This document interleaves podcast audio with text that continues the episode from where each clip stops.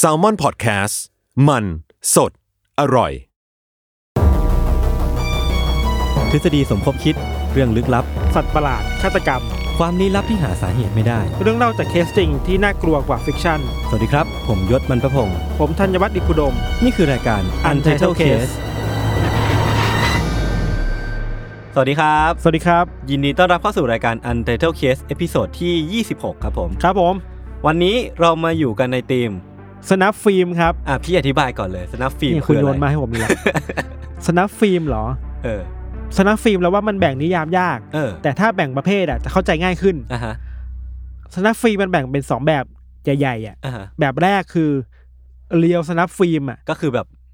มีคนตายจริงไปถ่ายทำเหตุฆาตกรรมที่มีคนตายจริง ๆอะฮะๆมีการข่มขืนมีความอ่ารุนแรง ที่ทำให้คนตายจริง ๆอะอ่าอ่าอันนี้คือ real snuff film รวมไปถึงการฆ่าตัวตายด้วยป่ะพี่ใช่ป่ะเกี่ยวเกี่ยวเกี่ยวอ่าก็คือมีการตายเกิดขึ้นในใช่ในในหนังเลยเรื่องนั้นในอ่าฮะในการถ่ายครั้งนั้นแหละอะอ่าาอันนี้คือของจริงอ่ามันมีไอ้เคสที่เราเคยเล่าใน EP ไหนไม่รู้อะอือฮึไอ้เรื่องที่คนกินคนอะ EP สี่เออ Deep Web Deep Dark Web Web อะเออเออเออที่เขาถ่ายกันตอนที่กำลังกินกันอะอือฮึอันนั้นอะคือ real snuff film อ๋อก็คือตายจริง ๆ มีการถ่ายทำจริงๆใช่ใช่ก็ย้อนกลับไปฟังกันได้ครับ ส่วนสนับฟิล์มอีกแบบมันคือเฟกสนับฟิล์มอะครับอ่าฮะถ่ายทำเพื่อจำลองทำเงินเออเพื่อทำเงินเพื่อทำเป็นหนังอะแต่เป็นการจำลองการฆาตกรรมใช่ไหมพี่ใช่ใช่ยกตัวอย่างไหมยกตัวอย่างเช่น หนังเรื่องที่คนน่าจะรู้จักมากที่สุดคือเปรตเดินดินกินเนื้อคนเออ Cannibal Holocaust เอออือฮึอือฮึไอเนี่ยคือโอ้โหถ้าย้อนกลับไปตอนนั้นเนี่ยมันสะเทือนใจคนมากเลยนะเออ มันมีฉากที่รุนแรงเยอะมากอะอือฮึมีฉากที่ สร้างความสะเทือนใจเยอะ อืมจนบางคนคิดว่ามันเป็นเรื่องจริงเว้ยอืมอืมก็เลยแบบมีมีขั้นแบบ เอ้ยไปฟ้องร้องอะให้อ่าให้แบบเลิกฉายอะอ่าฮะพอคิดว่ามีคนตายจริงๆอะเออแต่สุดท้ายคือก็คือหนังเออหรือว่าอีกเรื่องหนึ่งกีเนียพิกอะขอเองอญี่ปุ่นอะที่อันนี้ขึ้นมันชื่เป็อนเรื่อซีงความโหดมากเป็นอะซีรีส์เลยใช่ไหมมีหลายภาคมากอ่าๆครับ อันนี้ถ้าใครสนใจก็ลองไปหาดูได้ แต่อ่าต้องทำใจก่อนนะครับ แต่เราจะไม่แปะลิงก์เราเองก็กลัวใช่ สรุปคือว่ามีสองแบบอ่าฮะเรียวกับเฟกเออโอเค โอเค ของเรานี่จะเป็นยังไงเดี๋ยวมาฟังกัน วันนี้ผมเริ่มก่อนครับ ผมต้องออกตัวไว้ก่อนเลยเว้ยพี่ แล้วก็บอกทุกๆคนไว้เลยว่าตัวผมเองอะ ไม่ใช่คนที่ชื่นชอบในสนับฟิล์มสักเท่าไหร่ไม่กล้าดูกลัว ก็คือแบบว่าแทบจะไม่เคยเปิดดูเลยด้วยซ้ำอะเคยครับเคยดูผ่านตาก็แบบว่าไปนอนบ้านเพื่อนแล้วก็อ่าเปิดดูอ่าการไอ Guinea Pig เนี่ยแหละ จริงเหรอ รู้สึกจะเป็น เป็นเรื่อง flowers เป็นตอนที่สองของ เฮ้ย ตอนนั้นโหดมากเลยนะ เออ แล้วผมก็ไม่ไม่เอาอีกเลย รู้สึกว่าไม่เอาแล้ว ไม่เอาอีกแล้ว ขอออกจากเส้นทางนี้ดีกว่า ตอนที่จะมาทำไอ้ไอ้ไอ้ตอนเนี้ย episode นี้ที่จะเล่าเล่าเล่าเรื่อง snuff film เนี่ยอืมผมก็ไป research มา ว่ามันพอจะมี snuff film แบบไหนบ้างไหมที่ผมพอจะไปทำการบ้านมาได้ แล้วก็อืมพอจะมาเล่าให้ทุกคนฟังได้ ก็ไปเจอเรื่องนี้เว้ยพี่ มันเป็นเรื่องที่ชื่อว่า The Road Movie มันเป็นหนังโรงเลยนะ ที่แบบเข้าโรงเลย เข้าเข้าในโรงเมื่อปีประมาณ 2016 ครับ เป็นผู้กำกับชาวรัสเซีย ชื่อว่าดิมิทรีคาลาสนิคอฟคือหนังเนี่ยมันเป็นการดำเนินเรื่องด้วยกล้องหน้าของรถทั้งเรื่องเลยเว้ย มันเป็น documentary ก็คือเอา footage กล้องหน้ารถอะมายำรวมกันเว้ย คนรัสเซียเหล่าเนี้ยเขาก็จะเอาfootage ของกล้องหน้ารถเขาอะอัปโหลดไปใน YouTube หรือว่าแพลตฟอร์มต่างๆ แล้วผู้กำกับคนเนี้ย ก็ไปโหลดเอามารวมยำรวมเอกันเออมันก็ก็น่าสนใจว่าเจออะไรมาบ้างใช่แล้วคือในใน trailer อะพี่ มันจะมีภาพกล้องหน้ารถที่ติดอะแบบถ่ายติดอะไรต่างๆเยอะแยะมากมายเลยเดี๋ยวผมลองยกตัวอย่างนะเออเออมันมีอันหนึ่งเป็นคนที่กำลังเติมน้ำมันอยู่ แล้วอยู่ดีอะไฟลุกท่วมรถเลยเว้ยลุกท่วมตัวเองอะเออก็คือแบบโอ้โห อะไรวะเนี่ยอันนี้แค่ footage แรกที่ผมเห็นใน trailer นะอันที่สองมันมันจะเป็นการยำรวมกันของอุบัติเหตุรถชนทั้งหลายอะ ไม่ว่าจะเป็นรถบรรทุก หรือว่ารถของตัวที่ติดกล้องเนี่ยไปชนกับคันข้างหน้ามหรือว่ามีคนวิ่งมาชนอะไรเงี้ยก็จะมีคนตายที่เกิดขึ้นใน footage เหล่านี้เต็มไปหมดเลยเว้ยออออเออมีคนตกจากรถมีรถคว่ำมีรถวิ่งชนวัว ชนหมีคือเพราะว่าทุกอว่าย่างเลยนะรัสเซียเนี่ยรัสเซียเป็นประเทศที่หมีโด่งดังมากเออเออเออก็จะมี footage ของเจ้าของรถเนี่ยที่วิ่งขับไปขับไล่หมีวิ่งที่วิ่งหนีอยู่ชนหรือว่าหมีเหรอหรือว่ามีชนวัวชนเออเออเออชนหมีนี่ไม่แน่ใจแต่มีชนวัวแน่นอนเออเออหรือแม้กระทั่งว่า ดูดูอยู่อะพี่มันจะมีแบบ footage ที่รถคันเนี้ย พุ่งชนรั้วแล้วก็ตกลงไปในน้ำอะเออถึงคันนี้ที่ถ่ายอยู่บ้างใช่ ก็คือตกไปในน้ำแล้วก็มีเสียงบ่นแบบเสียงแบบคือเสียงเหมือนโวยวายเจอทุกอย่าง เออ แล้วก็มีไฟป่าด้วยอ่าแบบว่าขับรถไปเจอไฟป่า แบบโอ้โหควันขโมงเลยอะคือแบบโอ้โหแล้วก็มีเหตุระเบิด มีเหตุยิงปืน มีรถถังผ่านหน้าครับ เรียกได้ว่าเป็น snuff film ได้ไหมพี่ ผมว่าอย่างเงี้ยมันมีคนตายเกิดขึ้นเป็นในของกล้องจริงปะของจริงเป็น real snuff film จริง ๆ เลย อะแล้วมันถ่ายฉายจริงๆเหรอ ฉายจริง มีนักข่าวเข้าไปดูเออกมารีวิว ก็น่าจะเป็นของจริงแหละ ใช่ ก็จะเป็น real snuff film แหละ เออเออ แล้วก็แบบว่ามันมี footage ที่ค่อนข้างสะเทือนใจอ่าก็คือแบบว่า เหมือนมีผู้หญิงคนหนึงโดนรถชนมั้ง แล้วก็ไอ้กล้องตัวเนี้ยก็จะจับไปเรื่อยๆก็เป็นผู้หญิงคนเนี้ยที่ยังไม่ได้เสียชีวิต แต่ว่ากำลังร้องโอดครวญไปเรื่อยๆอะไรเงี้ยเออก็เป็นอะไรที่สะเทือนใจประมาณหนึ่ง แล้วเขาฉายยังไงอะ ไม่แน่ใจเหมือนกัน คืออ่าเขาก็อ่าเข้าไปก็ไปดูในโรงกันนะเออมันก็มีแบบให้โหลดตาม iTunes Amazon แต่ว่าอ่าที่ผมอะไม่ได้โฟกัสเรื่องเนี้ย เพราะว่าผมหาดูไม่ได้เว้ยอ่าก็เลยไม่กล้าที่จะเอามาเล่าให้มันทุกพูคดนฟัยางกใช่ แล้วก็ผมพยายามหาดูแล้วจะจะซื้อแล้วเมื่อวาน มันมีให้ซื้อในไอจูนอยู่อ่าแต่ปรากฏว่าในใน Apple ID ของไทยแลนด์อะไม่อ่าสามารถเข้าถึง content นี้ได้อ่าน่าจะโดนแบนในประเทศไทยอะพี่ อาจจะถูกจำกัดเอาไว้สำหรับอืมบางประเทศอืมเท่านั้นเนาะ ใช่ใช่ แต่ว่า ผมก็ไปเจออีกเรื่องหนึ่งที่น่านี่สนอะใจไม่แพ้กันเว้ย คือผมอะมาชอบชอบ concept ของการที่ว่ามันเป็น real snuff film เออที่ถูกถ่ายทำโดยเทคโนโลยีอะไรพวกเนี้ยอืผมก็เลยไปเอาเอา concept เนี้ยไป search ต่อเว้ย ผมก็ไปเจอเรื่องของ snuff film ในชีวิตจริง ผมต้องเกริ่นก่อนว่าในแพลตฟอร์มออนไลน์อะพี่อืมมันจะเป็นแพลตฟอร์มที่คนมาแลกเปลี่ยนความคิดเห็นกันอืมแลกเปลี่ยนรูปภาพกันอืมรวมไปถึงแลกเปลี่ยนวิดีโอซึ่งกันและกันอ่าซึ่งในวิดีโอเหล่านั้นอะ มันก็มีบางส่วนที่ที่เป็นเป็น snuff film ด้วยอ่าแล้วก็เคสที่ผมมาเล่าวันเนี้ยก็คือ snuff film ที่อยู่ในแพลตฟอร์มออนไลน์ที่เรียกว่า Facebook เนี่ยแหละ ที่หาได้ใน Facebook เหรอ ใช่ใช่เชี่ยคือมันเป็นคลิปคลิปหนึ่งเว้ยพี่เป็นคลิปที่ดังมาก มันเป็นคลิปที่โพสต์ในเมื่อวันที่ 16 เมษายนปี 2017 โอ้ยไม่นานนี่เองนะ ใช่ ในคลิปอะเป็นภาพจากกล้องหลังของชายคนหนึ่งที่ เป็นลักษณะมือนึงอะถือมือถือไปด้วยอ่าแล้วก็ขับรถไปอ่าคือเมื่อคลิปเริ่มต้นอะพี่เขาก็พูดขึ้นมาว่า เจอคนที่อยากฆ่าแล้วไอ้แก่คนนั้นอะที่ยืนเดินอยู่ข้างๆถนนอะอ่าอ่เขาพูดเสร็จใช่ไหมเขาก็เปิดประตูลงไปเว้ยอ่าแล้วเขาก็เดินมุ่งหน้าไปที่คนแก่คนนั้นอะอ่าเป็นคนแก่ผิวดำแบบแก่แล้วเจ็ดสิบกว่า พี่อืมดูจากในคลิปอะก็กำลังเดินถือถุงพลาสติก ดูท่าว่าน่าจะเดินกลับมาจากตลาดอะไรเงี้ยอืม ผู้ชายคนเนี้ยที่เป็นคนถือกล้องอะก็เดินเข้าไปคุยกับเขาว่า รู้จักคุณชื่อจอยเลนไหมอืมพูดชื่อจอยเลนออกมาสิ พอคนแก่คนเนี้ย พูดออกมาว่าจอยเลนอะเขาก็สวนกลับไปทันทีเลยเว้ยว่ารู้จักเธอไหมรู้จักจอยเลนไหมเธอนั่นแหละ คือสาเหตุที่ทำให้สิ่งเนี้ยกำลังจะเกิดขึ้นกับคุณอืมเขาพูดเสร็จปุ๊บอะเขาก็ควักปืนขึ้นมายิงหัวของชายแก่คนนั้นอะ เสียชีวิตคาที่เลยเว้ยแล้วถูกถ่ายทอดผ่านไอ้กล้องอันใช่นั้นเนี่ย ไอ้กล้องตัวเนี้ยก็บันทึกเหตุการณ์ทุกอย่างไว้หมดอ่เขาถือกล้องมาอย่างเงี้ย อีกมือหนึ่งอ่าอ่ามือซ้ายถือกล้องมือขวาถือปืน แล้วยิงให้ยิงเข้าไปห็นที่หัว เขาเห็นเหตุการณ์ทั้งหมดเห็นเออแล้วก็พอยิงเข้าไปอะ ชายแก่คนนั้นอะก็ล้มลงไปเออล้มตึงลงไป แล้วก็นอนแน่นิ่งอยู่งั้นอยู่ที่พื้น ชายคนเนี้ยก็ไม่ได้มีทีท่าตื่นกลัวอะไร ไม่ได้มีทีท่าว่าแบบรู้สึกผิดกับเหตุการณ์ที่เกิดขึ้น ก็เดินกลับไปขึ้นรถ แล้วก็จบวิดีโอไว้ตรงนั้น แล้วก็มาเผยแพร่ต่อเหรอ แล้วเขาก็เอาวิดีโอนั้นอะที่เขาถ่ายทำอะเอออัปโหลดลงไปบน Facebook ของส่วนตัวเขาเว้ยกลายเป็นไววิดีโอที่ไวรัล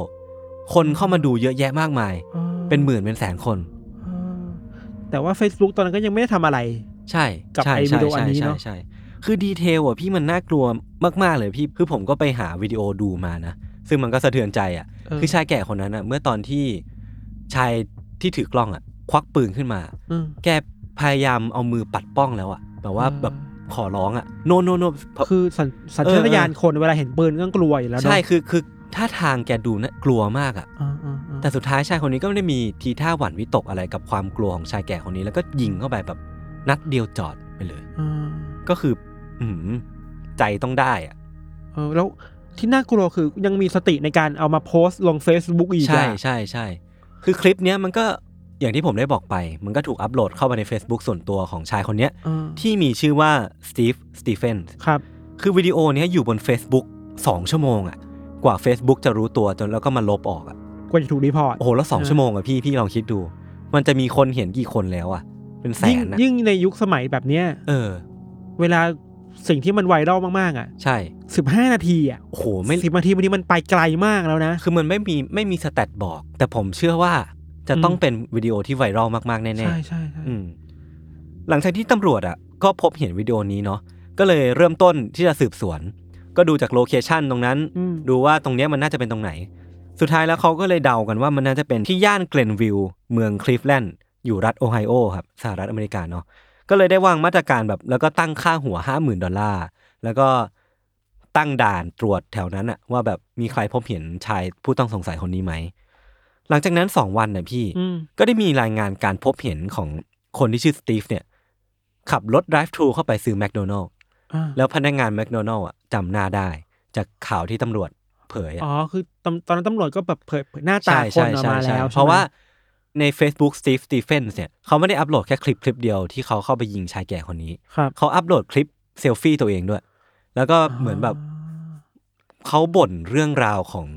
ชีวิตเขาอะแล้วก็เหมือน เขาทะเลาะกับแฟนสาวหรือว่าอะไรอย่างเงี้ยพี่เขาก็บ่นแล้วก็อัพคลิปลง Facebook อ่าก็เลยมีหน้าหน้าตาของเขาอะถูกเผยแพร่ออกมาในสู่สาธารณชนด้วย มันคือ digital footprint แหละเนาะใช่ใช่ใช่แล้วก็พนักงานแม็กคนเนี้ยก็จำหน้าได้ก็เลยโทรแจ้งตำรวจ แล้วก็ใช้วิธีในการล่อซื้อดึงเวลาเขาไว้ ก็บอกว่าเฟรนช์ฟรายของคุณยังทอดไม่เสร็จนะกรุณารอแป๊บหนึ่งนะที่ฟังเป็น mission เลยนะเออเออเออเออแล้วก็ชายคนเนี้ย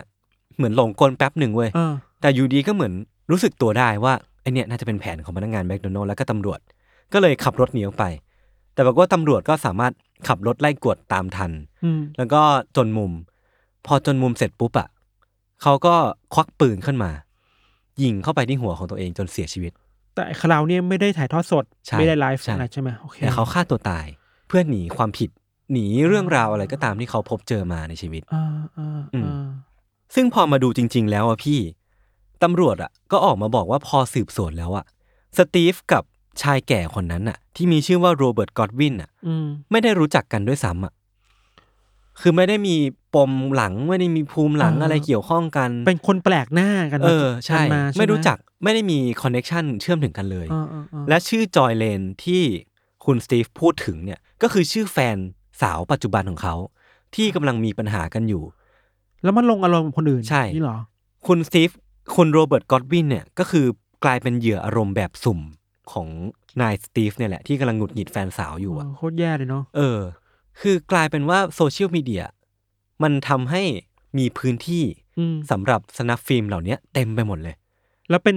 บางทีอาจจะเป็น real time snuff film ด้วยซ้ำอะใช่ พูดถึง real time snuff film คือผมก็เอา concept เนี้ยไป search ต่อเว้ยเออว่ามันมี execution ไหนไหมเออในใน Facebook หรือว่าแพลตฟอร์มต่าง ๆ อะ ที่มันสามารถเผยแพร่ความโหดร้าย ความ violence ออกไปเออเออหรือว่าเออเออความเป็น snuff film ออกไปได้อีกอ่ามันคือเรื่องของ live streaming เว้ย ใช่ใช่มันมีการ live streaming snuff film ด้วย ในปี 2016อะพี่ มันมีเคสเคสหนึ่งเป็นการ live stream ครับข่มขืนแล้วก็ทำร้ายร่างกายอ่าออกอากาศสดทางแพลตฟอร์มที่มีชื่อว่า Periscope มันเป็นอ่าแพลตฟอร์ม live streaming ชื่อดังของอเมริกา ก็ดังอยู่นะเออ ครับคือวิดีโอเนี้ย live streaming เนี้ยมันดำเนินการโดยหญิงสาวอายุ 18 ปี ที่มีชื่อว่ามารีนากับชายหนุ่มอีกคนหนึ่งอายุ 29 ปี ชื่อว่าเรมอนครับ คือสองคนเนี้ยร่วมมือกันข่มขืนเพื่อนสาวของมารีนาเว้ยคือคุณเรมอนเนี่ยก็ทำการข่มขืนเพื่อนคนนี้ไป อ่า ส่วนคุณมารีนาก็ยืนอยู่ข้างๆเว้ยนั่งอยู่ข้างๆถือกล้อง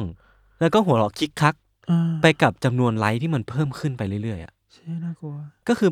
เธอดูมีความสุขอะแล้วคุณเรมอนเนี่ยก็เหมือนใช้ประโยชน์จากความหิวไลค์ของคุณมารีนาอ่าในการชักชวนเธอให้มาทำอะไรแบบนี้เว้ยเออมันดึงเอาด้านมืดในใจคนเออออกมาได้เออเยอะเออมากเลยเนาะและกลายเป็นว่าพอมีคนเข้ามาให้ความสนใจ มีคนเข้ามาแจกไลค์ก็กลายเป็นว่าเป็นแรงจูงใจที่ทำให้เหตุการณ์อย่างนี้มันเกิดขึ้นต่อเออ คือด้วยตัว snuff film ตัวมันเองอะอืมก็น่ากลัวอยู่แล้วแหละ ใช่ พอมันถูกนำมาวางอยู่บนแพลตฟอร์มออนไลน์อย่างเงี้ยอืม ความแพร่กระจาย ความมี reaction จากเออคนดูเอออ่อะมันทำให้สถานการณ์มันไปไหนก็ได้เหมือนกันนะเออ ซึ่งคือน่ากลัวกว่าเดิมอีกเรียกได้ว่าการทำหนังหรือการทำคอนเทนต์อะไรสักอย่างอะพี่อืม snuff film ก็ถือเป็นหนึ่งในนั้นอืมแล้วการทำอะไรพวกนี้ออกมา สิ่งที่ต้องการมันคือเรื่องของฟีดแบ็กมันคือเรื่องของผลตอบรับอะ แล้วอะไรก็ตามที่มันได้ผลตอบรับที่มันรวดเร็วหรือว่าเห็นอืมอืมเห็นได้ชัดแล้วมันเยอะมากอะไรเงี้ยอืมอืมอืมมันก็กลายเป็นว่าเป็นแรงจูงใจที่ทำให้คนคนหนึ่งมันตัดสินใจทำสิ่งนี้ขึ้นมา ไปกระตุ้นอะไรเออในใจคนได้ด้วยเหมือนกันใช่เนาะมันมีอีกเคสหนึ่งของฝรั่งเศสไว้ยพี่ครับเป็นหญิงสาวคนหนึ่งไลฟ์สดบ่นเรื่องความเครียดอ่าแล้วก็เธอก็พูดถึงเรื่องการฆ่าตัวตายในไลฟ์ครั้งเนี้ย ซึ่งชาวเน็ตเนี่ยก็มีส่วนสำคัญ เพราะว่าชาวเน็ตที่เข้ามาดูไลฟ์สดครั้งเนี้ยของเธอ ก็ยุยงเว้ยมบอกว่าฆ่าตัวตายเลยสิรออะไรล่ะ พูดทำไมอะทำเลย น่ลัวจนกลายเป็นว่า เธอก็ทำการฆ่าตัวตายจริงๆโดยการโดดเข้าไปให้รถไฟทับ ในขณะที่กำลังไลฟ์อยู่ ไลฟ์ผ่านมือถืออันนี้น่าจะไลฟ์ผ่าน Facebook หรือว่าอะไรสักอย่างพี่อ่าอ่าก็คือมันเป็นการไลฟ์สดฆ่าตัวตายจริง ๆ อีกแล้วอะแล้วมีคนเห็น แบบโอ้โหเรียลไทม์กี่แล้วมีคนความก็ไม่เห็นรู้มาอะตลอดเวลา ใช่ น่ากลัวน่ากลัว ของไทยก็มีเหมือนกันนะ ในปีอ่าอ่าอ่า2017 ที่ผ่านมา ครับ 24 เมษายนวันที่ 24 เมษายน มันเป็นการไลฟ์สดของพ่อลูกคู่หนึ่งเว้ย ในคลิปมันเป็นภาพของพ่ออะครับที่ใช้เชือกผูกคอลูกอ่าแล้วก็เชือกผูกคอตัวเองอ่าแล้วก็โยนลูกลงไปจากขื่อขื่อเพดาน ให้ลูกเสียชีวิตก่อน ซึ่งลูกอะก็กรีดร้องโวยวายเว้ยทรมาน แต่ตัวพ่อก็ไม่ได้สนใจอะไร ครับ สุดท้ายตัวเองก็โดดลงมาฆ่าตัวตายพร้อมกันในขณะที่กำลังตั้งกล้องไลฟ์อยู่ใน Facebook อ่าโหดร้ายเนาะเออ มันมันมีเคสหนึงของไทยด้วยเหมือนกันอะเราคิดถึงเมื่อหลายปีที่แล้วอะอือฮึ เป็นผู้หญิงคนหนึ่งมานะครับ เขาอือฮึ ปีนขึ้นไปบนเสาส่งสัญญาณ ครับ แล้วก็ผูกคอตายอะ อืม แล้วเราจำได้เลยว่าวันนั้นน่ะ มีบางสำนักข่าวที่ไปไลฟ์รายงานสดอะอ๋อ แล้วเห็นว่าอืม เขาผูกคอตายลงมา เออ มันจำภาพมันได้เลยว่าเชี่ยเออว่ะถ้าอย่างนั้นถ้าตามนิยามนี้อะอันนี้ก็คือสนับฟิล์มนี่คือสนับฟิล์มของจริง ใช่ แต่ถูกเผยแพร่ผ่านสื่อมวลชนน่ะ เออ ซึ่งต้องตั้งคำถามหลายอย่างมากเลยโห มันต้องตั้งคำถามว่าแบบเอ้ยสนับฟิล์มมันเป็นเรื่องที่ควรจะเผยแพร่ให้คนทั่วไปดูใช่ได้ง่ายใช่ขนาดนี้เลยเหรใช่อใช่และในการเป็นสื่อมวลชนเองอะ การเผยแพร่ฟุตเทจของการตายของใครสักคนอะอืมมันถูกต้องแล้วเหรอหรืนอกว่จากการเคารพตัว ผู้เสียชีวิตแล้วอะครอบครัวเขาครอบครัวเขาอีก แล้วก็เออคนดูอีกอะเออ คนดูมันไม่ได้มีจิตใจเท่ากันทุกคนน่ะใช่บางคนรับได้บางคนใช่รับไม่ไหวเนาะมันก็มีสื่อมวลชนหลายเจ้าอะพี่ที่มักจะถ่ายทอดสด เหตุการณ์รุนแรง การอืมกราดยิง การอืมอืมยิงกันการรบกันที่ต่างประเทศอืมรวมไปถึงการกราดยิงที่โคราชด้วยที่ว่าอ่าคนร้ายเขาก็ใช้แพลตฟอร์มอ่า Facebook ก็อ่าให้เป็นประโยชน์ เอออย่างที่เราตามตามข่าก็วเป็นกันมา ก็เป็นคำถามแหละ เออว่าเออเออ สมควรแค่ไหนเส้นแบ่งอยู่ตรงไหน ใช่ คือไอเหตุการณ์ครั้งเนี้ยมันกระทบ Facebook มาก ๆ เลยแหละ อืมจนถึงเข้าว่าในในกลางปี 2017 อะ ครับ เขาต้องออก policy อันหนึ่งขึ้นมา ก็คือมันต้องมีหน่วยงานหนึ่งที่ถูกจัดตั้งมาโดยเฉพาะให้ทำการ QC ทุก live streaming ของ อืม Facebook อืมไม่ให้มีเหตุการณ์อะไรรุนแรงอย่างนี้เกิดขึ้นอีก อืมรวมถึงคอนเทนต์ต่างๆที่มันถูกอัปโหลดเข้าไปใน Facebook ด้วยอะอืม ว่าจะต้องมีมาตรการอ่าระมัดระวังมากขึ้นอะ อย่างหนึ่งนี้เวลาเราอัปโหลดอะไรไปลง Facebook อะเออมันจะใช้เวลาแป๊บหนึ่งก่อน ใช่ เพื่อที่จะยืนยันว่าโอเคเราให้คุณมันโอผ่านเคแล้วไหมไม่ใช่สนับฟิล์มใช่ไหม ซึ่งบางทีดูยากเนอะเออเออ AI เออออาจจะตรวจจับยากอะใช่ใช่คนเองต้องมาช่วยกันดีพอร์ตดีเทคเออมันอะโหมันจะเป็นสนับฟิล์มยุค4.0ป่าวะใช่กลายเป็นเนอะว่าผมคือที่ผมเอาเรื่องนี้มาเล่า เพราะว่าผมอะจะบอกว่าแพลตฟอร์มมันเปลี่ยนไปแล้วอะเออสนับฟิล์มมันไม่จำเป็นต้องออกมาอยู่ในรูปแบบของวิดีโอเทปเหรือว่าเมื่อวานวันก่อนผมก็คุยกับพี่ทันไปว่ายุคบูมของสนับฟิล์มอะคือมันคือยุควิดีโอตลับอะเออเทปอะเออที่วิดีโอแบบเทปอะเอาเข้าเครื่องดูอะเออมีแล้วความแรมีความอะไรต่างเมื่อก่อนจะมีปัญหาที่คนดูไม่รู้อืมว่าไอ้นี่คือสนับฟิล์มๆใช่แค่เห็นเห็นหน้าปกเทปอะเออ ก็อ้าวเปิดเข้าเครื่องดูอ้าวเชี่ยนั่นอะไรเนี่ยน่ากลัวอย่างเราน่กลัวอะเฮ้ยอะไรวะทำไมมันมีเออออะไรขนาดนี้วะเออ แต่ว่าเดี๋ยวนี้มันน่าจะมีมาตรการมากขึ้นแล้วแหละ อืม แต่ว่ามาตรการเหล่านั้นก็ต้องตั้งคำถามอีกว่า มันไปได้ด้วยกับธรรมชาติของแพลตฟอร์มที่มันเปลี่ยนไป ใช่ได้แค่ไหน อย่างมิกกี้ยศบอกอะหาได้ผ่าน Facebook อะอืม มันแปลว่าเอ้ยมันก็มีช่องโหว่อยู่นะ ในการเข้าถึง snuff film ในการปิดกั้น snuff film อะใช่ เราเราเชื่อลึกๆว่า snuff film อะมันเหมาะกับแค่คนบางกลุ่มเว้ยอืม เมื่อมันเหมาะกับแค่คนบางกลุ่มอะเพราะฉะนั้นมันต้องมีการจำกัดบางอย่าง ไม่ให้คนที่ไม่รู้เรื่องอะอืมเข้าไปเจอมันได้อะ ใช่เนาะ ใช่ใช่อันนี้ใช่ต้องระวัง อันเนี้ยอันเนี้ยคือประเด็นหลักของการที่ผมยกเรื่องนี้มาเล่าเลยเว้ยครับพี่เรื่องของผมวันนี้ก็มีประมาณนี้ครับครับไว้ติดตามต่อกันในเบรกหน้าของพี่ทันว่าจะเอาเรื่องมาเล่า แต่ว่าก่อนอื่นเราไปรับฟังโฆษณากันก่อนครับผม สวัสดีครับคุณผู้ฟังทุกท่านนะครับ ผมไอติมพริตวัชรศิลป์นะครับวันนี้อยากจะมาชวนทุกคนเนี่ยมาฟังรายการพอดแคสต์แรกของผมนะครับชื่อว่า Pro and Con นะครับ โดยซีซั่นแรกเนี่ยเราจะตั้งชื่อว่า Pro and Consult นะครับที่จะพาทุกคนเนี่ยไปฟังหลักคิดที่ผมได้จากอาชีพแรกในชีวิตผม นั่นก็คือการทำงานในบริษัท consult ที่ชื่อว่า McKinsey นะครับเคล็ดลับไม่ว่าจะเป็นการร่วมงานกับคนต่างวัย การสมัครงานยังไงให้มีโอกาสได้สูงนะครับการทำความรู้จักกับคนแปลกหน้ายังไงให้รวดเร็วนะครับทั้งหมดนี้เนี่ยสามารถติดตามได้ใน Pro and Consult นะครับพอดแคสต์ที่จะออกอากาศตอนใหม่ ทุกวันพุธทุกช่องทางของ Salmon Podcast ครับ Pro and Consult Podcast กับผมไอติมผลิตโอเ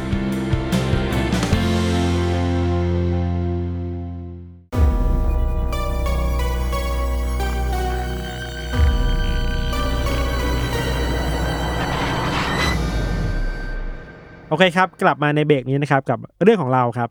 ครับผม ของยศเนี่ยมันคือเรียวสนาฟิล์มถูกปะใช่ ของเราเนี่ยยังไม่บอกดีกว่า อ่าอะไว้เดากัน ฟังไปแล้วก็เดาไป เรื่องของเราเนี่ยมันเกิดขึ้นในประเทศเดนมาร์กครับ ครับผม ตั้งต้นอย่างนี้ก่อนว่าตัวละครสำคัญของเรื่องนี้เนี่ย เป็นผู้ชายคนหนึ่ง เขาชื่อว่าปีเตอร์แมสเซนอือหือแมสเซนเนี่ยครับ เขาเป็นทั้งวิศวกร เป็นนักธุรกิจที่สำคัญคือเป็นคนที่ชอบประดิษฐ์สิ่งต่างๆอะ Iron Man ปะเนี่ยไม่ใช่ไม่ใช่ใช่ไหมเออแต่จะมองภาพเป็นแบบนั้นก็ได้อะเออคือเขาเคยประดิษฐ์จรวดเว้ยอืมที่พยายามจะขึ้นไปบนอวกาศให้ได้อะโอ้ยอันนี้ไม่เล่นแล้วนะ เออ แต่ว่าผลงานที่เขาจริงจังมากๆ อีกอันหนึ่งอะ คือการสร้างเรือดำน้ำเฮ้ย แล้วมันเป็นเรือดำน้ำแบบที่ literally เรือดำน้ำมายศ ก็คือดำน้ำได้ลึกจริงๆได้ลึกใช่จไหม ริง ๆ ลงไปได้จริง โอ้โห ๆ มีคนเข้าไปอยู่ได้จริงๆอะ โอ้โหด้วยโปรไฟล์แบบเนี้ยครับ คุณแมสเซนก็เลยเป็นคนที่ถูกจับจ้องจากสังคมเดนมาร์กค่อนข้างเยอะ ว่าเอ้ยคนนี้เก่งเป็นมีแบบภาพลักษณ์ของเป็น นักประดิษฐ์อะเลโอนาร์โด ดาวินชี ยุคใหม่อะไรอย่างเป็เงี้นหรอ the innovator อะอ่าฮะดูเป็นนักประดิษฐ์อะอือหืออะไรเงี้ยครับ มันมีช่วงที่เขา peak ๆมากเลยนะ อย่างเช่น บางครั้งอะชอบมีสื่อมาสัมภาษณ์คุณแมสเซนบ่อยๆอะอย่างเรือดำน้ำที่เขาสร้างขึ้นมาเนี่ย ก็มีคนสนใจเยอะ มีคนมาสอบถามข้อมูล อยากเข้าไปเขาก็พาไปดูตามปกติแบบคนดังอะเนาะ พอมาในปี 2008 อะเขาก็ยืนยันว่าไอเรือดำน้ำของเขาเนี่ยมันสามารถใช้งานได้จริงๆเว้ยอืม แล้วเขาตั้งชื่อมันว่า UC3 Nautilus อันเตโตเคสไม่ใช่ไม่ใช่ โอเค นี่เราชอบเพราะว่ามันยูซีนั่นแหละครับ ซึ่งด้วยความที่เขาเป็นคนเชี่ยวชาญสิ่งเหล่าเนี้ยที่มันสามารถทำงานได้จริงๆอะอย่างที่เราบอกไปทำให้เขาอะ ค่อนข้างดังเว้ยเคยมีสารคดีเรื่องหนึ่งเคยมาสำรวจชีวิตเขาด้วยซ้ำอะอืมว่าคุณเป็นยังไงคุณเป็นแบบทำไมคุณสนใจจรวดสนใจเรือดำน้ำอะไรอย่างเงี้ยครับ แต่ว่าถึงเขาจะเป็นคนแบบนั้นอะอย่างที่เราเห็นแบบหน้าฉากว่าไอ้เป็นนักประดิษฐ์เป็นไอรอนแมนอะอืมแต่ข้างหลังชีวิตของแมสเซนน่ะเขาก็เป็นคนคนหนึ่งที่ชอบสนับฟิล์มมากเลยเว้ยอืมอืมมีด้านมืดของชีวิตมีด้านมืดของตัวเอง มีการรวมกลุ่มกับเพื่อนไปปาร์ตี้เซ็กส์อะอืมแล้วเป็นเซ็กส์ที่ค่อนข้างหวือหวาอืมมีอันหนึ่งที่เราไปเจอมาคือว่า เขากับเพื่อนชอบไปงานงานหนึ่งที่ทุกคนแต่งตัวเป็น mermaid อะอ่าฮะเป็นนางเงือกอะอ่าฮะ แต่ไม่รู้ทำอะไรต่อนะเออ แต่มันขึ้นชื่อว่าเป็นปาร์ตี้เซ็กส์อะก็อะคิดดีไม่ได้หรอก เออ เออ แต่ก็แบบนั้นอะอ่าฮะมีอ่าฮะมีความวิดเวียนมีความหวือหวาพอสมควรนะครับอืมโอเค กลับมาที่ตัวคุณแมสเซนเนาะอย่างที่เราบอกไปว่าพอเขามีชื่อเสียงแล้วก็มีสื่อค่อนข้างสนใจอยากมาคุยด้วยอยากมาทำข่าวครับ หนึ่งในนั้นเป็นนักข่าวผู้หญิงเว้ยจากสวีเดน ชื่อว่าคุณคิมวอลอืมคิมวอลเนี่ยเคยเป็นนักข่าวฟรีแลนซ์มาก่อน เคยทำบทความมาทั้ง The Guardian New York Times ก็เรียกได้ว่าเป็นไวส์เจ้าดัง ๆ หมดเลยเนาะใช่ใช่ค่อนข้างเก่งครับ คิมวอลเนี่ยสนใจในเรื่องของแมสเซนมาก ๆ เลยเว้ย ว่าทำไมเขาถึงชอบจรวดชอบเรือดำน้ำอะอืมเธอเลยเดินทางมาที่แมสเซนอาศัยอยู่ในประเทศเดนมาร์กครับเพื่อมามาตื้ออะอืมอืม ว่าเอ้ยขอสัมภาษณ์ได้ไหม ขอทำคอนเทนต์หน่อยเออขอคอนเทนต์หน่อยอยากลงไปเรือดำน้ำอืม ตื้ออยู่พอสักพักหนึ่งอะพอมาถึงวันที่สิบสิงหาคมปีสองพันสิบเจ็ดครับ คุณแมสเซนก็เท็กซ์มาบอกคิมวอลว่าอืมเอ้ย เราโอเคแล้วนะอืมอืมเดี๋ยวมาพบกันที่นี่อืมเดี๋ยวเราไปลงเรือดำน้ำด้วยกันอืมถ้าเราเป็นนักข่าว แล้วก็ยินดีแล้วก็ดีใจอะ ก็ได้เฮ้ยทำคอนเทนต์ได้ subject ที่เราต้องการเออแล้ว แล้วเขาเออยินดีสะพาเราไปดูในที่ที่ exclusive ด้วยครับเอาผมถามงี้ดีกว่า คุณคิมวอลตอนนั้นอะรู้เรื่องการทำสนับฟิล์มไม่รู้ไม่รู้ใช่ไหม รู้แค่ว่าเนี่ยเป็น innovator อะอ่าเป็นนักประดิษฐ์ที่สนใจ อ่าอ่าโอเค เราจำได้ว่าข้อมูลที่เราไปหามา คิมวอลกับแมสเซนน่ะพบเจอกันตอนประมาณหัวค่ำ อืม เพื่อลงไปเรือดำน้ำด้วยกันตอนหัวค่ำ อืม แล้วก่อนหน้านั้นน่ะ คิมวอลกำลังแบบกินข้าวอยู่กับเพื่อนนะครับ เพื่อนก็รู้ตัวว่าโอเค เดี๋ยวคิมวอลจะหายไป สักพักคงกลับมา แต่ว่าพอมันผ่านไปทั้งคืนน่ะ เพื่อนก็ตกใจเว้ยว่า เขาไม่กลับมา เออ ก็สงสัยแล้วว่าเป็นอะไรเป็นห่วงเนี่ยอือฮึสุดท้ายแล้วเพื่อนของคิมวอลก็เลยไปแจ้งตำรวจอือฮึว่ามีคนหายไปนะอือฮึช่วยตามหาให้หน่อยครับ แต่ตอนนั้นก็ยังไม่มีใครเจอเลยครับยศอืมพอถึงตอนเช้าอะ ถึงจะเจออะเออแต่ว่าเรื่องมันคือว่า ในเช้าวันนั้นน่ะเรือดำน้ำที่ทั้งสองคนไปด้วยกันน่ะอืมมันขึ้นมาบนฝั่งอีกครั้งนึงอะอืมอืมแต่คนที่ เปิดฝาออกมา มีแค่คนคนเดียวเว้ยเออ คือแมสเซนอ้าวแต่คิมบอลหายไปแล้วอะหายไปเลยเหรอตำรวจเข้าไปหาในเรือดำน้ำก็ไม่เจอ เฮ้ยพื้นที่รอบๆก็ไม่เจอ เออ ไม่รู้ว่าคิมบอลนักข่าวคนนั้นหายไปไหนอะครับ เออ ก็ลงไปด้วยกันไม่ใช่เหรอ ใช่ไหมเออ หายไปทั้งคืนน่ะโอ้ยแล้วเรือดำน้ำมัน เออเออฟังต่อฟังต่อเลยอะตำรวจก็ถามแมสเซนว่า เธอหายไปไหน ในตอนแรกแมสเซนก็อ้างว่า เธอป่วย อืม เขาเลยพาเธอมาส่งที่ฝั่งอืมตั้งแต่เมื่อคืนแล้ว อ่าแต่ว่ามันก็ไม่เมคเซนน่ะ เออ แล้วจะกลับลงไปอีกทำไมอะไรใช่แล้ว ถ้ากลับมาจริง เพื่อนก็ต้องเจอแล้วสิ ใช่มันอ้างไปเรื่อยครับ อืมอืมแต่ว่าตำรวจก็ทำอะไรต่อไม่ได้เว้ย อืมเพราะว่าข้อมูลมีแค่นั้นน่ะ อืม หลักฐานก็ยังไม่ชัดเจน อืม พยานก็เห็นน้อยเนี่ยครับ พอเวลาผ่านไปสักประมาณเดือนหนึ่งอะครับโหก็นานอยู่เหมือนกันนะ ตำรวจก็ได้รับรายงานว่า มีข้อมูลชิ้นใหม่ ที่เกิดขึ้นแถวๆชายหาดครับที่ทั้งสองคนลงไปเนี่ย คือว่าในวันวันนั้นน่ะ มีชาวบ้านคนหนึ่งเดินทางอยู่แถวๆริมชายฝั่งริมชายฝั่งแล้วกันเนาะเขาไปพบกับชิ้นส่วนร่างกายมนุษย์ท่อนหนึ่งอะเออที่มาลอยเกยตื้นอยู่ตรงแถวๆนั้นน่ะเออพอตำรวจไปค้นหาไปตรวจสอบก็พบว่า เนี่ย คือคีมวอลมันคือชิ้นส่วนตรงไหนอะเป็นครึ่งบนของร่างกาย แต่ไม่มีหัวนะ โอเคแล้วเหรอคือไปตรวจ DNA แล้วอะ มายืนยันได้ว่านี่คือคิมบอลจริงจริงๆอืมๆนี่คือครั้งแรกเว้ยอืมอืม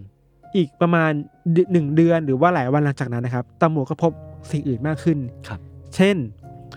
พบแขนอืมท่อนแขนอะอืมลอยมาบนน้ำด้วยเหมือนกันชายฝั่งเดียวกันชายฝั่งเดียวกันใกล้ๆกันอ่าท่อนขาอืมครึ่งล่างของ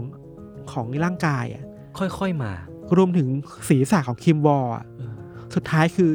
เออนั่นคือคิมวอลจริง ๆอะที่ถูกหั่นเป็นชิ้นๆน่ะแล้วมันเกยตื้นให้เห็นน่ะอืมพอมันเป็นแบบนี้คดีมันเลยใหญ่ขึ้นแหละอืมมันไม่ใช่แค่คนหายตัวแล้วอะ มันคือการฆาตกรรม มันคือคดีฆาตกรรมอจจะเป็นฆาตกรรมหั่นศพ ใช่ แล้วแน่นอนว่าผู้ต้องสงสัยเบอร์หนึ่งน่ะอืมก็ต้องเป็นแมสเซนเว้ยใช่เพราะแมสเซนเป็นคนสุดท้ายที่เจอคิมวอลครับอ่าฮะตำรวจก็ไปซักถามไปเรื่อยๆแล้วพอเอาเรื่องนี้ไปชั้นศาลน่ะไอ ความน่ากลัวหลังจากนั้นน่ะ มันมากขึ้นเรื่อยๆว่ะยศอืมไอข้อมูลที่เราไปเจอมาคือว่าสิ่งที่แมสเซนทำนะ คือว่า เขาตั้งใจจะพาคิมบอลอะลงไปฆ่าในเรือดำน้ำตั้งแต่แรกเห็นแล้วอะอ้าวตั้งแต่ที่รู้ว่ามีนักข่าวโทรมา เออ เขาตั้งใจจะเอาเธออะอือฮึลงไปฆ่าแล้วอะแต่ก็บ่ายเบี่ยง เล่นตัว อ่า เล่นตัวไว้ก่อน วางแผนมาอย่างดีอะอ่าฮะนอกจากนั้นนะเขายังเตรียมการ เช่น เตรียมมีดอือฮึเตรียมเลื่อยอะอืมเอามาไว้กับตัวตั้งแต่แรกแล้วอะแสดงว่าคิดจะฆ่าหั่นศพอยู่แล้ว ใช่อืมสิ่งที่ทำคือว่าแมสเซนพอพาคิมวอลลงไปในเรือดำน้ำแล้วว่าอยู่ใต้น้ำอะอืมแมสเซนวางยาเธออะอือฮึหลังจากนั้นก็ทารุณเธอต่อเนี่ยครับ ตามรายงานของตำรวจคือว่า เธอถูกแทงมากกว่าสิบครั้งอะโอ้โหจนเสียชีวิตอะ แล้วเธอก็เสียชีวิตในเรือดำน้ำอือฮึ หลังจากนั้นแมสเซนก็บรรจงหั่นศพของคิมวอลเป็นชิ้นๆน่ะตามที่ได้ไปลอยเกยตื้นเออที่ชายฝั่ง บางชิ้นก็ใส่ในถุงพลาสติก แล้วก็ไปทิ้งไว้ตามจุดต่างๆ ในน้ำนั้นนะครับอือฮึเราคิดว่านี่น่ากลัวแล้วเนาะมันมีมากกว่านั้นอีกเว้ยอืมในชั้นศาลน่ะมีการเบิกพยานมา เราไม่แน่ใจว่าเป็นคดีที่อายการส่งฟ้องหรือว่ามีทนายนะอืมแต่ว่าฝั่งตรงข้ามของแมสเซนน่ะอือฮึไปเบิกพยานมาคนหนึ่งไว้เป็นผู้หญิงอืมเธอบอกว่า ก่อนหน้าที่จะเกิดเหตุการณ์ฆ่าคิมวอลครับ ผู้หญิงคนเนี้ยที่เป็นนิรนามนะครับ เธอเคยถูกแมสเซนน่ะชวนให้ลงเรือดำน้ำก่อนหน้านั้นแล้วอะเออสองวันก่อนหน้านั้นอ่าฮะแล้วแมสเซนถามเธอว่า เธอสนใจอยากทำ snuff film หรือเปล่าอืมอืมอืมเอ้ยมันแปลว่าแมสเซนมีความสนใจในเออ snuff film แล้วอยากทำ snuff film เออของตัวเองกับผู้หญิงในเรือดำน้ำซึ่งตั้งแต่เธอแรกแล้ว ซึ่ง เธอคนเนี้ยหญิงนิรนามคนนี้ก็ปฏิเสธปฏิเสธไป เธอรอดไปอะ นั่นแปลว่า ถ้าเธอไปอะ เออ เธออาจจะเป็นเหยื่อคนแรกก็ได้นะอ่าฮะอ่าฮะหรือว่าผมตีความได้อีกแบบหนึ่งอะพี่ หรือว่าแมสเซนอะชวนคิมวอลแล้ว บอกว่าสนใจทำ snuff film ไหม ก็เป็นไปได้ แต่ว่าคิมวอลกลับดันตอบแต่ว่าเงื่อนเวลาลามันคือสองวันก่อนที่จะเกิดคดีฆาตกรรมคิมวอลไงอ่าฮะ มันแปลว่าแมสเซนอาจจะชวนได้ทั้งทั้งสองคนเลยหรือเปล่าอ่าฮะหรือชวนคิมวอลก่อนแล้วถูกปฏิเสธแล้วมาชวนนี้ทีหลังอะอืมอืมแต่ข้อเท็จจริงคือมันมีการชวนเกิดขึ้นอืมอืมอืม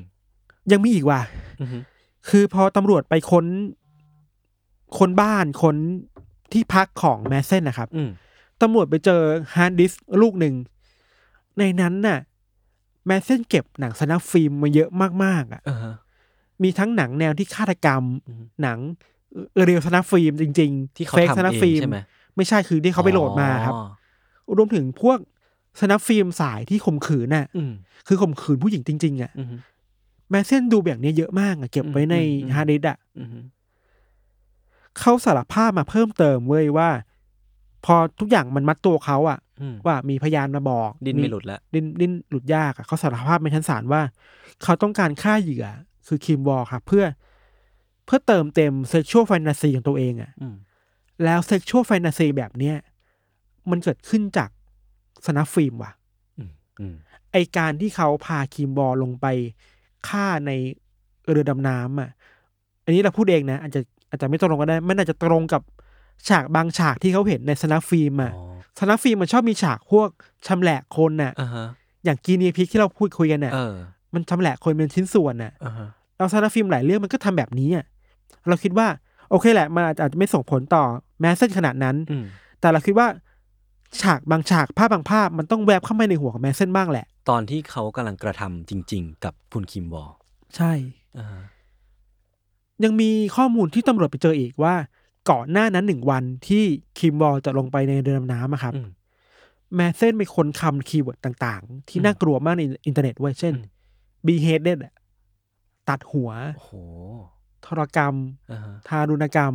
การทารุณผู้หญิงเออเออคือพอเอา keyword พวกเนี้ยมารวมกันน่ะ มันน่าจะสื่อได้ว่าแมสเซนวางแผนมาแล้วจริง ๆ แหละ ว่าอยากจะทำ snuff film อืม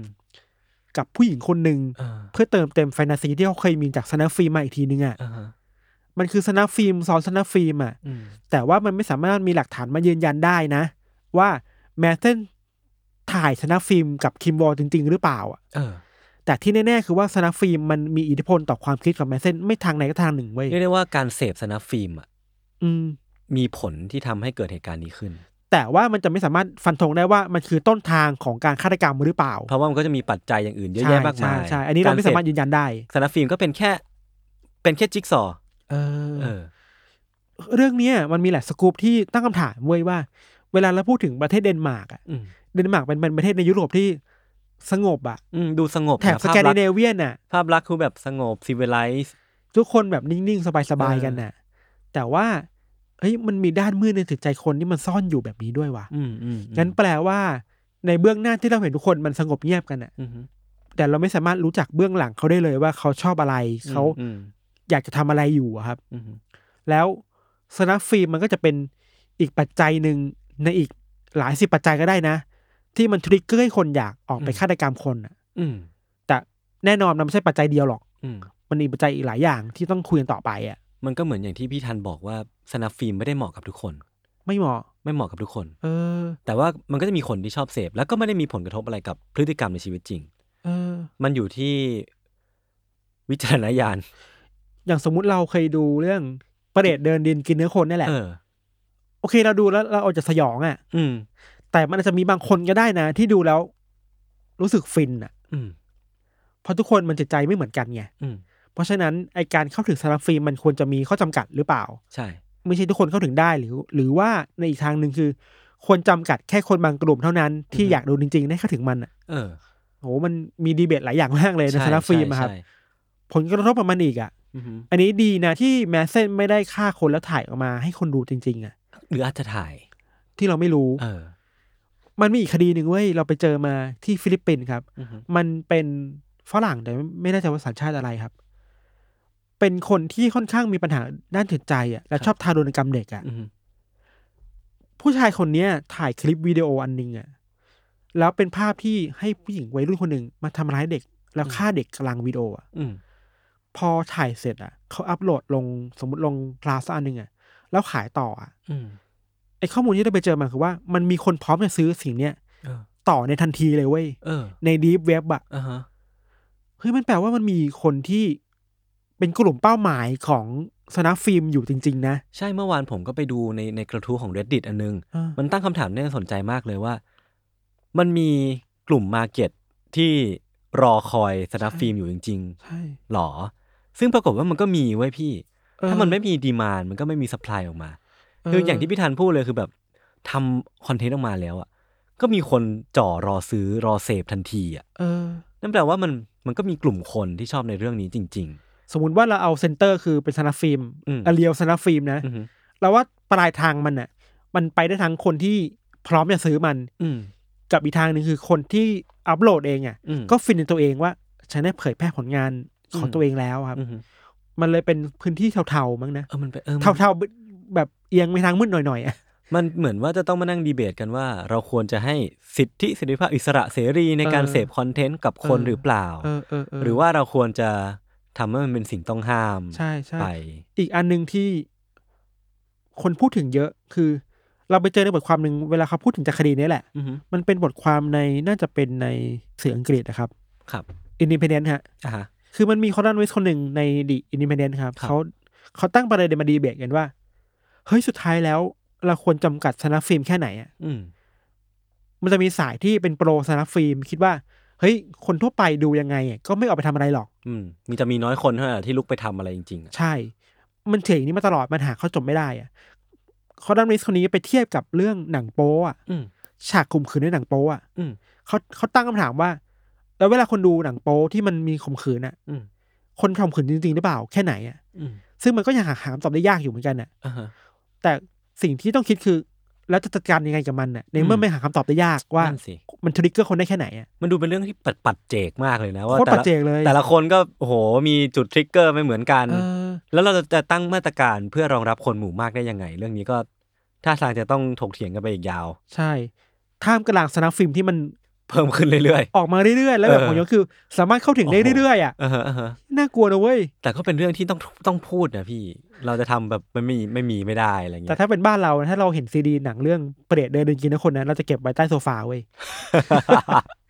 ไม่งั้นเพื่อนมาเยี่ยมบ้านวิทันดูอะไรอะอะดูอะดูบอลกันดีกว่าครับอะไรเงี้ย ครับ ประมาณนี้ครับโอเเฮ้ยพี่แต่ผมขอกลับไปที่คุณปีเตอร์แมดเซนอีกรอบหนึ่งนะเออคือผมไม่แน่ใจนะว่าการที่เขาประดิษฐ์ เรือดำน้ำหรือว่าจรวดอวกาศอะอืมมันมาก่อนหรือหลังความคิดที่อยากจะทำ snuff film ของเขา เราคิดว่ามันมาคู่กันว่ะมันมาควบคู่กันใช่ไหมแล้วสองเรื่องเนี้ยมันไม่จำเป็นต้องอยู่ด้วยกันน่ะ เอ้ยสำหรับผมมันเชื่อมโยงกันได้นะแบบว่า สมมุติว่าเราเปรียบเทียบความต้องการ ความอยากในการทำสนับฟิล์มของเขาเป็นอะไรก็ตามที่เป็นด้านมืดที่เขาต้องการซ่อนไว้ เพราะฉะนั้นพาหนะอะไรที่มันจะทำให้เขา ไปได้ไกล จากผู้คนมากที่สุด มันก็คือจรวดอวกาศกับเรือดำน้ำเปล่าวะพี่ ที่จะต้องไป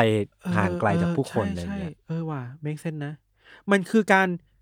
พาตัวเองไปที่เอออื่อื่นน่ะใช่ ที่ที่ไม่มีคนจะมายุ่งวุ่นวายกับเออความชอบของเขาอะ ผมถึงสงสัยว่า เออ อะไรมันมาก่อนวะหรือว่ามันคือเรื่องเดียวกันวะ แล้วอืมเขาแล้วเขาแตกย่อยไอความคิดเนี่ยไปในหลายสิ่งอะ อืม จุดตั้งต้นมันคือเขาอาจจะต้องการที่จะหนีออกไปจากความจริงอะมีแบบซูเปอร์เซฟสเปซเออของตัวเอง เออ แล้วใน